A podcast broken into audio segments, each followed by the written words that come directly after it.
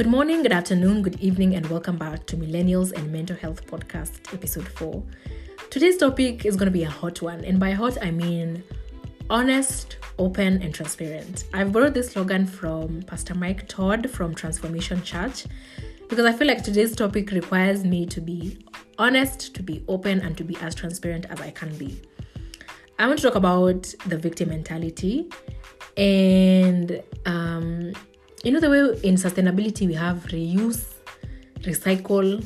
I can't remember the other one but there's three rays um the so the, the what sustains the victim mentality and this is from my own experience i feel like is self-pity unforgiveness and bitterness which then gives birth to depression. Um, so if you found identity in being the victim of your own story this podcast is for you.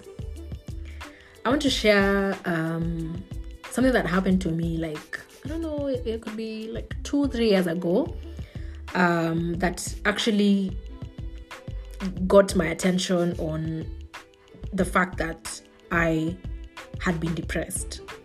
I don't think I knew I'd been depressed. I just thought that, you know, that's that's what life is. You know, life is life happens and I actually hate that. I hate saying that, life happens. Life doesn't happen. I don't feel like life happens. For me, I don't feel like it happens. I feel like we make life happen. Um, so for a long, long, when I say long, I mean long time. I think I thought like, you know, as human beings, we feel sad and that's just it. But what at the point where I began to question this feeling was when I started to notice that I would wake up with a heaviness. Like I'd wake up and I'd just be sad. It's not like I've interacted with anyone or anything on social media for me for it to actually trigger those emotions.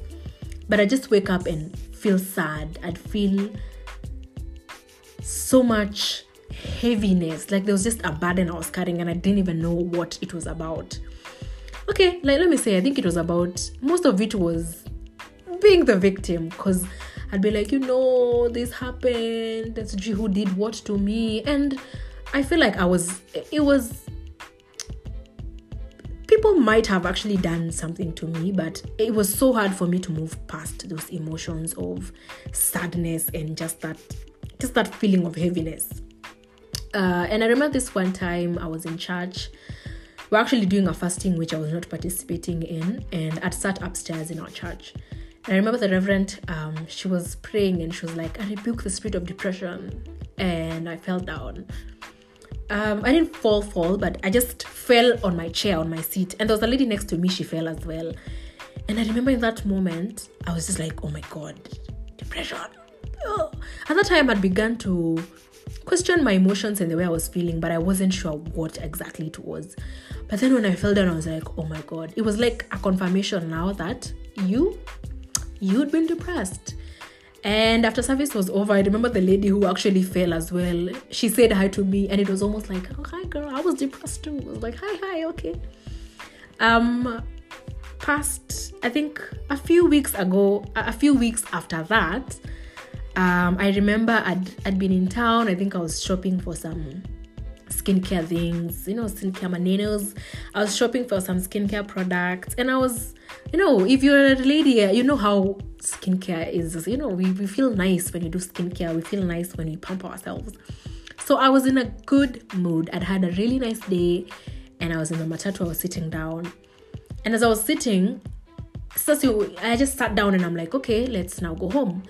And as I sat there, I remember this invitation to feel sad. So I sat there and I began to question it. I was like, wait, wait a minute. Why would I want to be sad? I had a really good day. I, I don't want to be sad. And then I sat down with that feeling and I was like, oh my God, this is a feeling that is not like. I was just I was just not in agreement with that feeling. I was like, no, I've had a good day. I have no reason to be sad. And the invitation came with oh rita you know you've not gotten what you wanted. And not in that moment but even in life i was like oh rita you know you haven't gotten this and this. Life is not going the way you want. And i questioned that feeling the entire journey. I was like oh my god what's happening? And even f- like I describe um, depression as a cloud of darkness that is hovering over you. That day, I felt that cloud. And mark you, I felt that cloud maybe a few more times, and I would question it all the time.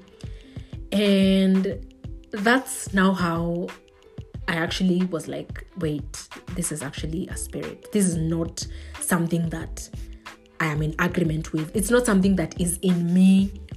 I was just like, oh my God, what is this? Um, fast forward afterwards, um, despite being delivered, obviously, I still had to do so much work. Um, like, and this is one of the reasons I, I, I fell in love with God is the fact that, you know, in my past, people would just judge me and be like, oh, you're so difficult. Why you always been difficult? But then when God came into the picture, it wasn't even with him at his seeing my faults and judging me for it. Fine, there were moments of feeling convicted, like, Rita, are you sure that's how you want to handle this situation? But it it came with so much love. And even now, I'm just like, I can't believe that no one told me God is a God of mental health. I'm just like, oh my God. I can't believe that. It, for me, it still baffles me that we can actually, like, I can invite God into something as small quote unquote as mental health. Because me i knew god with you know god of big testimonies. You know god helped me i bought a car. God helped me i got a job.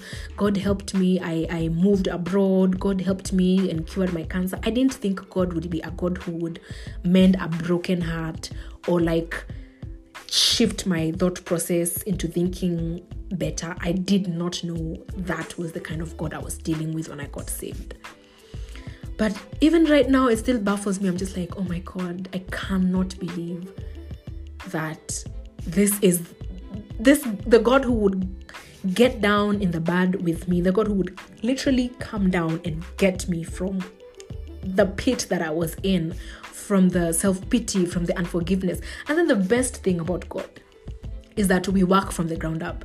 So even with unforgiveness, He won't at it's it the way we worked the way he worked around it it wasn't that he helped me to forgive. We went literally to the root of my unforgiveness which the root of unforgiveness was pride because i was like how can anyone do this to me? I'll never forgive them. And now we worked from the pride.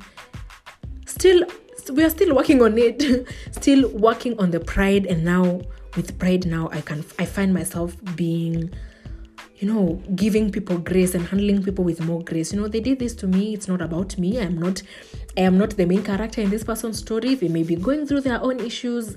It's not about me. And it's just like, oh my God. Every time I'm just baffled. I'm like, I cannot believe that we worked on my issues and we are working on my issues. And it's just, oh, it makes me feel so good to know that I have access to such a good, good father. And um, if this is you as well, or if you know somebody who might be um, in dire need of a hot topic or of a hot conversation or a hot um, testimony, which is honest, open, and transparent, please be sure to share this um, podcast with them. I know it's not easy. By the way, it's not easy to start to stand or to me sit here and start telling you how depressed I was, how I fell in church, how um, difficult I was, how stubborn I was, how unforgiving, how selfish, how bitter, how depressed I was. It's not like a sexy topic to talk about, but I feel like for anyone who needs that help, this podcast is honestly for you. So if you're in a place where you feel like you are you've been a victim of your story and you're tired of being the victim of your own story, this podcast is for you. And I hope it helps you. And I pray to God and I pray that this podcast will help you to open your mind to the possibility of allowing God into your life and allowing him to and allowing him to guide you on how to work those issues. I'm telling you, when I came here into salvation, I'm like, this God is not a God of mediocre. Like, literally, He will not allow you to sit down and be less of what He knows you can be because He's the one who created you. And I'm I'm praying that you open your heart, open your heart to the possibility of getting to know God and getting to know Him as the God of your mental health. Amen. oh, I feel like I'm going to preach. Anyway, thank you so much for listening. Please feel free to comment, share, like, subscribe, and um, engage with this content as much as you can. I'll, I'll um, see you guys next week, same time, same place. Um, have a lovely, lovely weekend. Bye, guys.